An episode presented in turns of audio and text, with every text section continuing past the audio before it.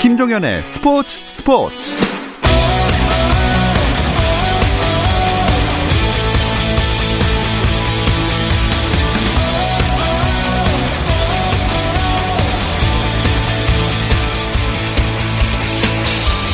스포츠가 있는 저녁 어떠신가요? 아나운서 김종현입니다. 오늘 하루 스포츠계를 돌아보는 스포츠 타임라인으로 김종현의 스포츠 스포츠 출발합니다.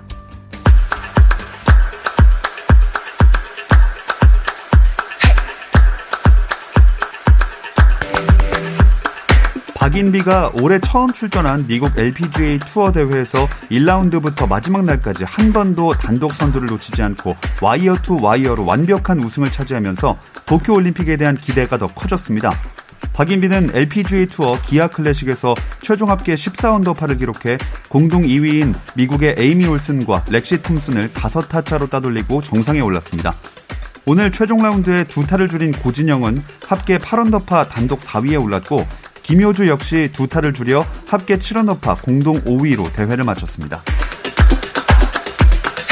미국 메이저리그 세인트루이스 카디널스가 허리 통증을 겪은 김광현을 열흘짜리 부상자 명단에 올리고 정규 시즌 개막을 맞이합니다. 세인트루이스는 김광현이 10일짜리 부상자 명단에서 이번 시즌을 시작한다고 공식 발표했는데요. 하지만 MLB.com은 김광현이 늦지 않게 복귀할 것이라고 예상했습니다. 여자 배구 현대건설이 이도희 감독 후임으로 강성형 여자 배구 대표팀 수석 코치를 신임 감독으로 선임했다고 발표했습니다. 여자 프로농구 청주 KB 안덕수 감독이 자진 사퇴했습니다. KB는 안덕수 감독이 성적 부진에 대한 책임을 지고 자진해서 물러나기로 했다고 발표했습니다. 카타르 월드컵 유럽 예선에서 아이조의 잉글랜드가 골 하나와 도움 하나를 기록한 해리케인의 활약을 앞세워 알바니아를 2대 0으로 이기고 2연승 행진을 달렸습니다. 제2조의 독일은 나브리의 결승골로 루마니아에 1대 0으로 승리했고 C조의 이탈리아도 불가리아를 2대 0으로 누르며 2연승을 달렸습니다. D조에서는 프랑스가 카자흐스탄에 2대 0으로 이겨 예선 첫 승을 챙겼고 B조 스페인은 조지아를 2대 1로 격파해 월드컵 예선 65경기째 무패 행진을 이어갔습니다. 미국 프로농구 NBA에서는 LA 레이커스가 구단 홈페이지를 통해 안드레 드러먼드 영입을 공식 발표했습니다. 레이커스는 드러먼드의 합류로 앤서니 데이비스, 르브론 제임스로 이어지는 호화 군단을 꾸리게 됐습니다.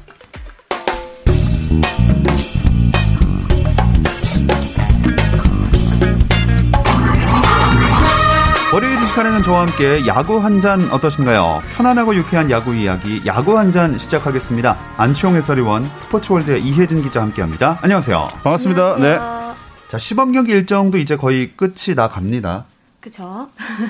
시간 정말 빠르다는 생각 드는데요. 어, 개인적으로는 2021년이 된 지 정말 얼마 안 된 것 같은데 스프링 캠프에서부터 연습 경기, 시범 경기까지 정말 후딱 지나갔습니다. 음. 요즘 현장에 가면은 친한 기자들끼리는 아 이제부터 본격 시작이다. 마음 단단히 먹어야 된다. 네. 한 시즌 또 금방이다 이런 말 많이 하거든요. 30일 경기를 마지막으로 시범 경기 일정이 모두 종료되고요. 4월 2일 미디어 데이에 이어 4월 3일 드디어 개막입니다. 자, 일단 초반 화제랑 이슈는 대부분 SSG 랜더스랑 추신수 음. 선수 쪽에서 나온 것 같아요. 뭐 계속 언제부터예요? 추신수가 그 한국 들어오면서부터 지금까지 계속 음, 앞으로도 더더 그럴 거예요 아마 네. 계속 예, 일거수일투족이 너무 이제 집중 조명을 받다 보니까 어뭐 근데 세부적인 기록이 뭐 그렇게 월등하게 뛰어나다 뭐 이렇게 평가할 수는 없지만 음. 지금 아주 뭐 순조롭게 국내 KBO 리그에 잘 적응하고 있다. 이거는 리그에 잘 적응하는 것뿐만이 아니라 팀에서도 굉장히 선수들과 또 잘 적응이 되고 있고 잘 어울리고 있고 어 전혀 뭐 걱정할 것 없이 물 음. 흐르듯이 자연스럽게 지금 어 완전히 뭐 녹아들었다. 선수들의 얘기는 그런 얘기가 많이 들리더라고요. 네. 보니까. 네. 확실히 적응을 맞춰가고 있는 출신수 선수 그리고 그 팀인 랜더스는 구장도 새롭게 단장을 했어요. 네, 지난 25일이었죠. SSG가 야구단을 인수한 뒤 홈구장에서 처음으로 공식적인 경기를 치렀습니다. 삼성과의 시범 경기였는데요. 새 출발을 앞두고 있는 만큼 외관에서부터 변화의 향기가 물씬 느껴졌습니다. 일단 SSG를 상징하는 아이템들이 대거 채워졌습니다. 가장 대표적으로 인천 야구장 하면 빅보드가 생각나실 텐데요. 네. 바로 아래 인천 SSG 랜더스 필드라는 글씨가 새겨졌습니다. 또 기존 그린존이라고 불리던 곳에 위치한 세상에 없던 프로야구의 시작 SSG 랜더스라는 문구도 눈에 들어오더라고요. 어, 그 밖에도 많은 것들이 있었지만 또 인천을 상징하는 상징물과 또 인천 야구의 유산을 그대로 남겨뒀다는 부분이 조금 인상적이었는데요. 역대 우승 엠블럼은 물론 SK 유일한 영구 결번이었죠. 박경완 전 감독 대행의 26번 또 최태원의 연속 경기 출장 기념패 등은 고스란히 붙어 있었습니다. 네. 자, 경기 결과를 봤을 때 시범 경기에서 롯데랑 한화가 주목을 많이 받은 것 같아요. 이 두 팀이 글쎄요. 롯데는 좀 죄송스럽지만 항상 이 시기가 되면은 주목을 좀 많이 받아요. 예. 그러다 이제 마무리가 조금 안 되다 보니까 좀 팀 성적이 그렇게 뛰어나지는 못했는데 음. 어, 이건 어떻게 보면 롯데하고는 그 봄 그 계절과 롯데는 좀 뗄래야 뗄수 아, 없는 예. 뭐 일단 선수들의 컨디션이 뭐 좀 잘 준비를 하고 있고 잘 만들어 가고 있기 때문에 어 이렇게 초반에 좋은 성적을 좀 내고 있는 것 같고 어, 한화는 역시나 이제 외국인 감독이 이제 어, 선임이 되면서 전혀 다른 야구를 한번 어, 시도해 본다, 만들어 보겠다 이런 포부가 있는데 지금까지는 굉장히 좀 선수들도 그렇고 어, 많이 변화된 듯한 그런 모습을 좀 강하게 받을 만큼 한화도 많은 지금 변화가 지금 이루어지고 있는 음. 것 같습니다. 네. 자, 한화는 수베로 감독 아래서 어떤 것들이 달라졌나요? 그 스베로 감독이 선임되고 나서 가장 강조한 것이 바로 실패할 자유였습니다. 결과에 얽매이기보다는 과감하게 자신의 능력을 펼칠 것을 주문을 했는데요. 최근 몇 년간 하위권에 머물렀던 하나에게 가장 필요한 말이 아니었나 이렇게 생각이 들더라고요. 개인적으로 느끼기에 가장 인상적인 부분은 패배 의식을 많이 떨쳐낸 듯한 그런 음. 모습이었습니다. 연령대가 확 낮아졌음에도 뭐 마운드나 타선 할 것 없이 굉장히 적극적으로 경기에 임하는 모습이 보이더라고요. 또 간혹 실수가 나오 나오거나 좀 결과가 좋지 않더라도 스베로 감독은 크게 개의치 않고 오히려 다독이는 모습이 보였습니다. 일례로 뭐 삼진을 뭐 먹더라도 전체 흐름에 따라 같이 있을 수 있다 이런 말도. 하셨습니다. 자, 좀 더 전술적으로 들어가 보자면 자체 연습 경기나 타 팀이랑 연습 경기 또 시범 경기 중에서도 공격적인 수비 시프트를 많이 선보이고 있습니다. 그러니까 국내 그 감독들이나 어, 수비 코치들을 보면은 시범 경기나 연습 경기 때 많은 시도를 하죠. 근데 하지만 그 시도가 결과가 좋지 못하면은 빠르게 이제 유턴을 합니다. 예. 어, 다시 이제 사용하기에는 굉장히 부담이 많이 되는 거죠. 근데 외국인 감독들 같은 경우에는 이미 플랜을 어, 시범 경기 전에 스프링 캠프 때 이미 그 한 시즌에 대한 플랜을 다 짜고 나오기 때문에 시범 경기 때 실패하고 하더라도 정규 시즌 때도 똑같이 이런 상황들이 발생을 하면은 계속해서 시도를 합니다. 음. 그게 이제 약간 국내 지도자와 외국인 지도자의 차이가 좀 그런 데서 좀 나타나지 않나 싶거든요. 그래서 한화의 어떻게 보면 파격적인 시프트라든지 선수 기용 전혀 예상치 못한 어, 경기 플랜 이런 것들은 정규 시즌이 되더라도 아마 많은 그런 변화를 충분히 어, 나타낼 수 음. 있는 팀이니까 어, 이래서 한화가 굉장히 좀 신선하고 말 그대로 한화는 그리고 한화 이글스 팬들은 이렇게 확실하게 변화된 모습을 누구보다도 많이 기다리셨을 거예요. 음. 네. 아무래도 수베로 감독이 유격수 출신인 게 이런 시프트에 영향을 미쳤을까요? 아무래도 그쪽 경험이 많은 만큼 또 유격수에 대한 이해도도 높을 것이고요. 자신만의 노하우도 있을 텐데요. 어, 선수 시절에도 적극적으로 수비 시프트를 활용했던 것으로 알려졌습니다. 또 지도자가 돼서도 뭐 2001년 마이너리그 코치가 됐을 때부터 모든 선수들에게 pitch count, 주자 상황, 타구 방향에 따라 움직이라고 주문을 했다고 합니다. 또 내격 유격수는 내야진의 사령탑이라고 불릴 만큼 수비 핵심 역할을 해야 하는 포지션이잖아요. 수베로 감독은 시프트를 짤 때 유격수를 중심으로 둔다고 알려졌습니다. 음. 가장 중요한 곳에 유격수가 서고 그다음에 이루수와 삼루수가 나머지 공간을 커버하는 것이 핵심이라고 볼 수 있겠습니다. 음. 이 감독이 어떤 포지션을 했었느냐 이거에 따라서 팀 전술 스타일이 많이 달라지나요? 그럴 수도 있겠죠. 근데 예전만 하더라도 정말 뭐 포수 출신, 투수 출신, 뭐 내야수 출신 이런 감독들의 성향이 좀 뚜렷했다라고 하면은 최근 들어서는 감독의 포지션이 크게 영향을 받지는 않는 것 같아요. 이게 음. 어떤 점에서 이런 부분이 있냐면 예전 감독들 같은 경우에는 그 감독의 그 막강한 좀 권력, 이 파워 이게 있기 때문에 어 가까이 있는 코치들의 조언보다는 본인의 감, 경험 이런 걸 토대로 이제 어, 시즌을 운영을 하고 경기를 풀어간다라고 치면은 지금은 담당 파트에 있는 코치들의 의견을 많이 음. 듣고서 움직입니다. 그렇기 때문에 감독이 어떤 포지션이었냐는 뭐 그런 것들은 사실은 최근 야구에서는 크게 그렇게 뭐 다가오는 것 같지는 음. 않아요. 그러니까 그만큼 이제 감독들도 코치들도 야구는 점점 변화가 되고 있고 또 변화하고 있기 때문에 감독의 뭐 아무래도 본인이 그 경험을 했던 포지션에 있는 눈에 띄는 선수들은 분명히 있겠죠. 예. 예 그런 것들은 있는데 경기를 풀어가는 그 플랜은 큰 차이는 음. 없다고 음. 생각합니다. 네, 그렇다면 시범 경기에서 눈에 조금 더 들어온 한화 선수가 있다면 누굴까요? 저는 일단 노시환 선수가 눈에 들어오더라고요. 프로 3년차 선수인데요. 하나의 미래라고 할 수 있습니다. 지난 시즌 팀 내 유일하게 두 자릿수 홈런을 때려내기도 했습니다. 올 시즌 앞두고 하나가 대대적인 체질 개선에 나섰는데요. 아무래도 노시환 선수의 역할이 더욱 중요해지지 않을까 이렇게 생각이 듭니다. 일단 쾌조의 컨디션을 자랑하고 있는데요. 26일 수원 KT전에 이어 28일 대전 롯데전에서도 홈런포를 가동하고 있습니다. 또 마운드에서는 웨인 원투펀치 활약이 중요 중요할 것으로 보이는데요. 특히 라이언 카펜터의 경우 두 경기에서 8과 3분의 2이닝을 소, 화하는 동안 어. 무실점 호투를 펼친 것은 물론 무려 16개의 탈삼진을 잡아내서 시선을 모았습니다. 네. 한화 선수들을 살펴봤는데 다른 팀 선수들로는 누가 눈에 띄던가요? 저는 어 조용호 선수 음. 그리고 어, 홍창기 선수 이 두 선수의 어, 가장 큰 어, 장점은 바로 눈야구가 된다는 거 어. 그리고 출루율이 굉장히 높다는 거.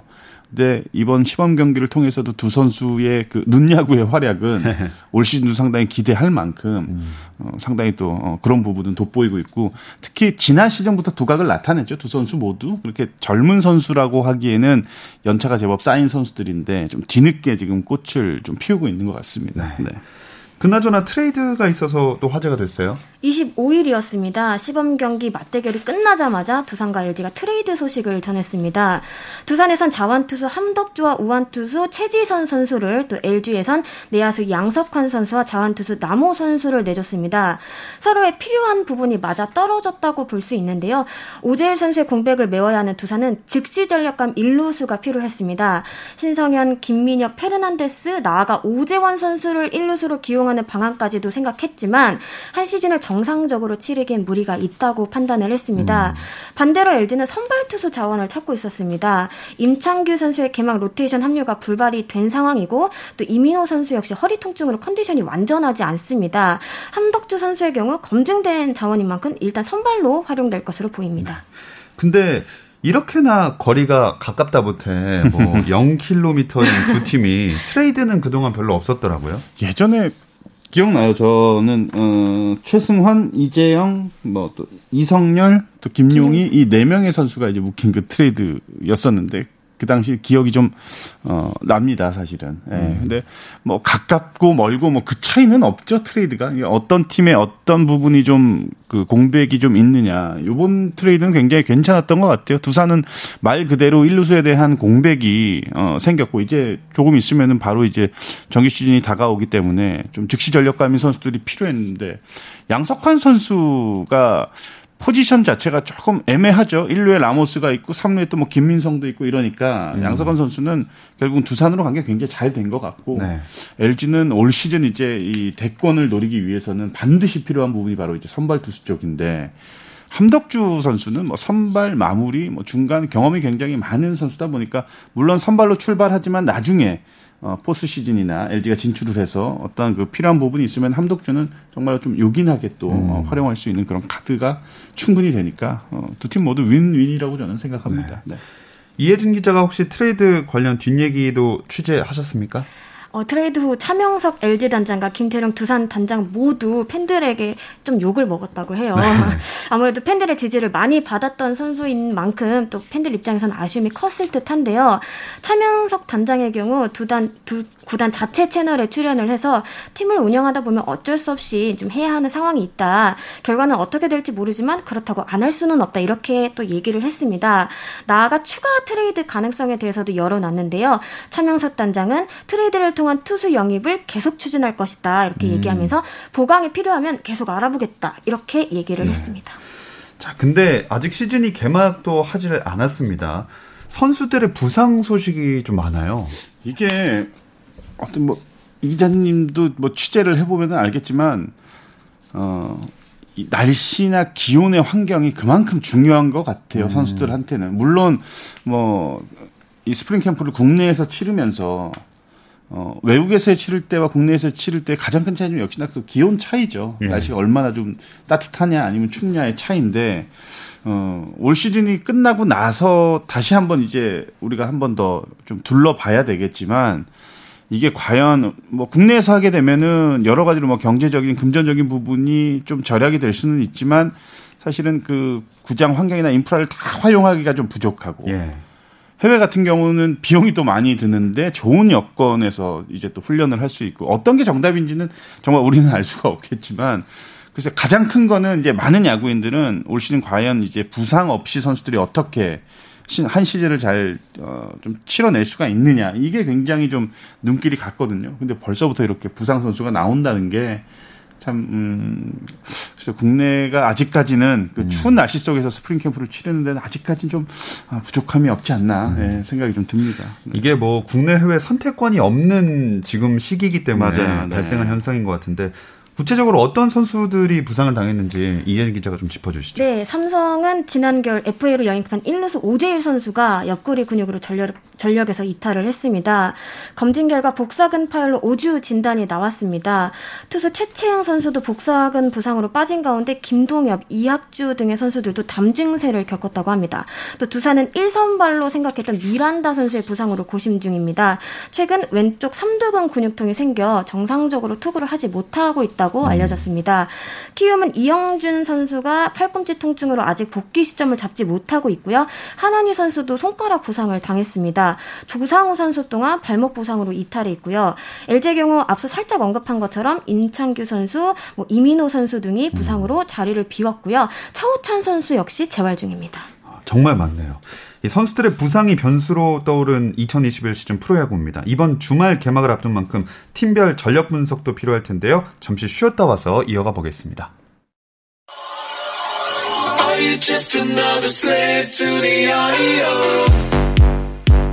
국내 유일 스포츠 매거진 라디오 김종현의 스포츠 스포츠 김종현의 스포츠 스포츠 월요일은 더가우 단팎의 이야기들을 안주 삼아 야구 한 잔 듣고 계십니다. 스포츠월드의 이혜진 기자, 안치용 해설위원과 함께하고 있습니다.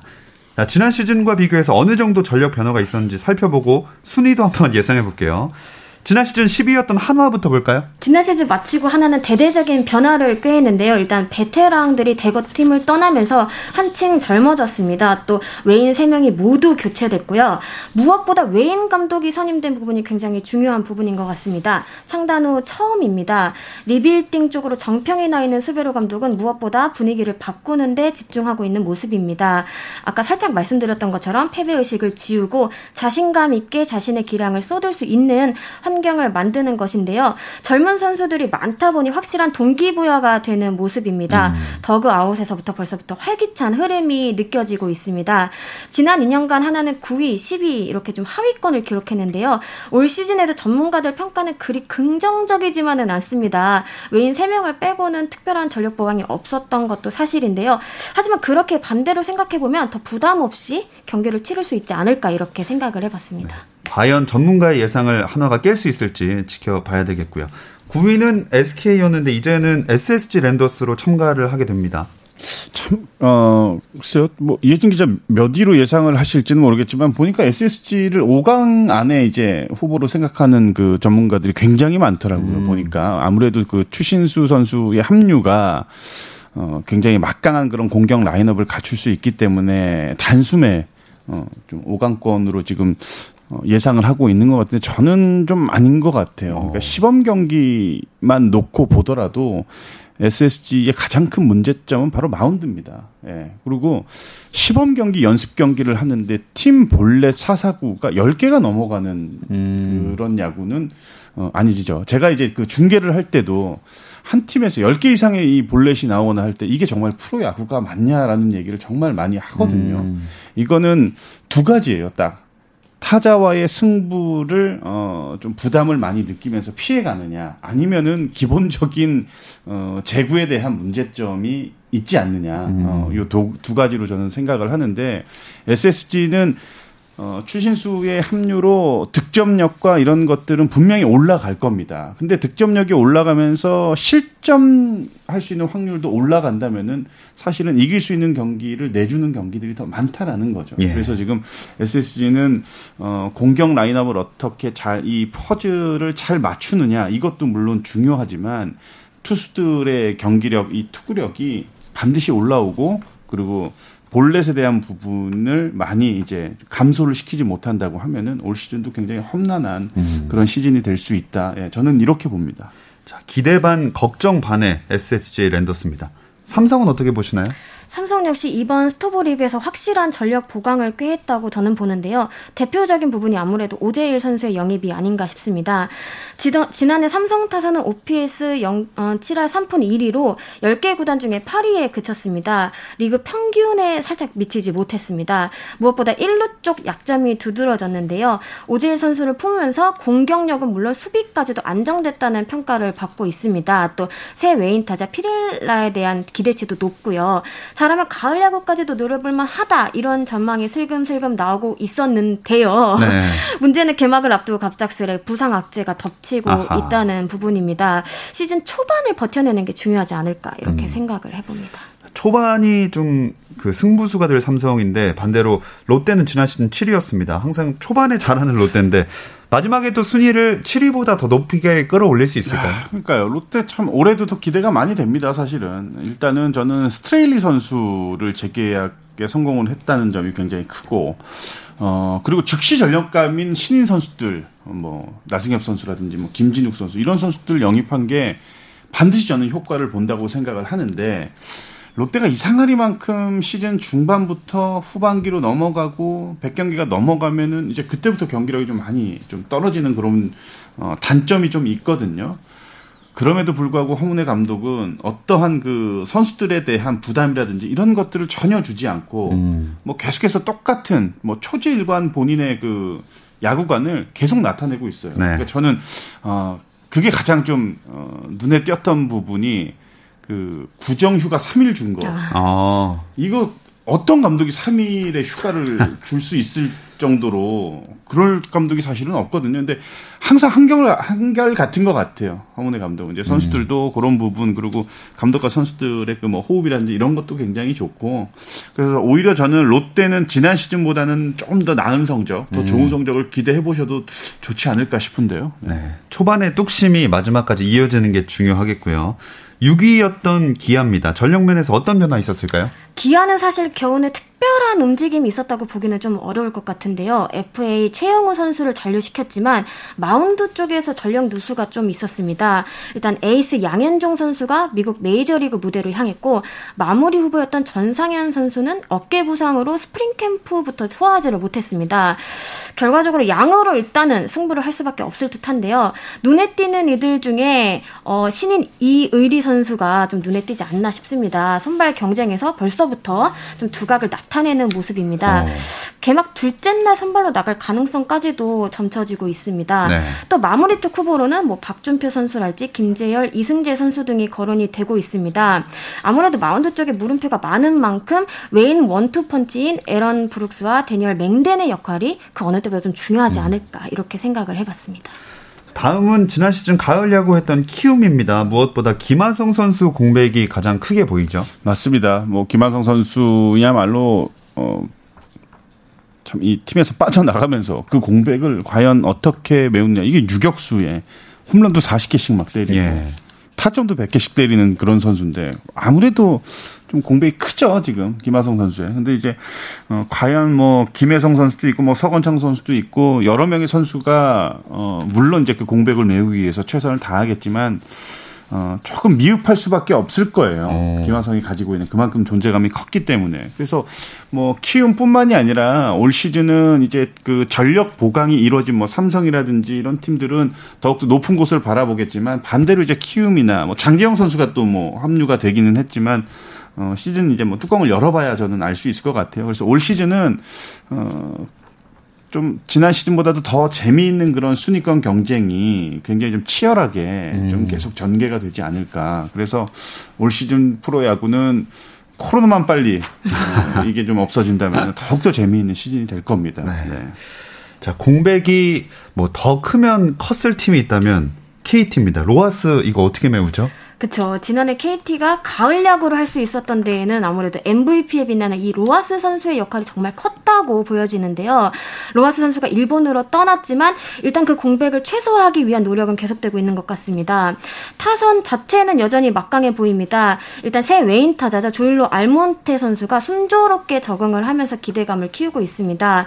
약간 유형은 좀 달라요. 로하스 선수가 좀 장타력을 뽐냈다면은 이 선수 같은 경우에는 꾸준히 좀 안타를 생산해내는 음. 좀 정확성, 정교함 뭐 이런 측면에서 좋은 모습을 보이고 있습니다. 또 약간 스위치 히터라는 점도 좀 눈여겨 볼만 할 것 같고요.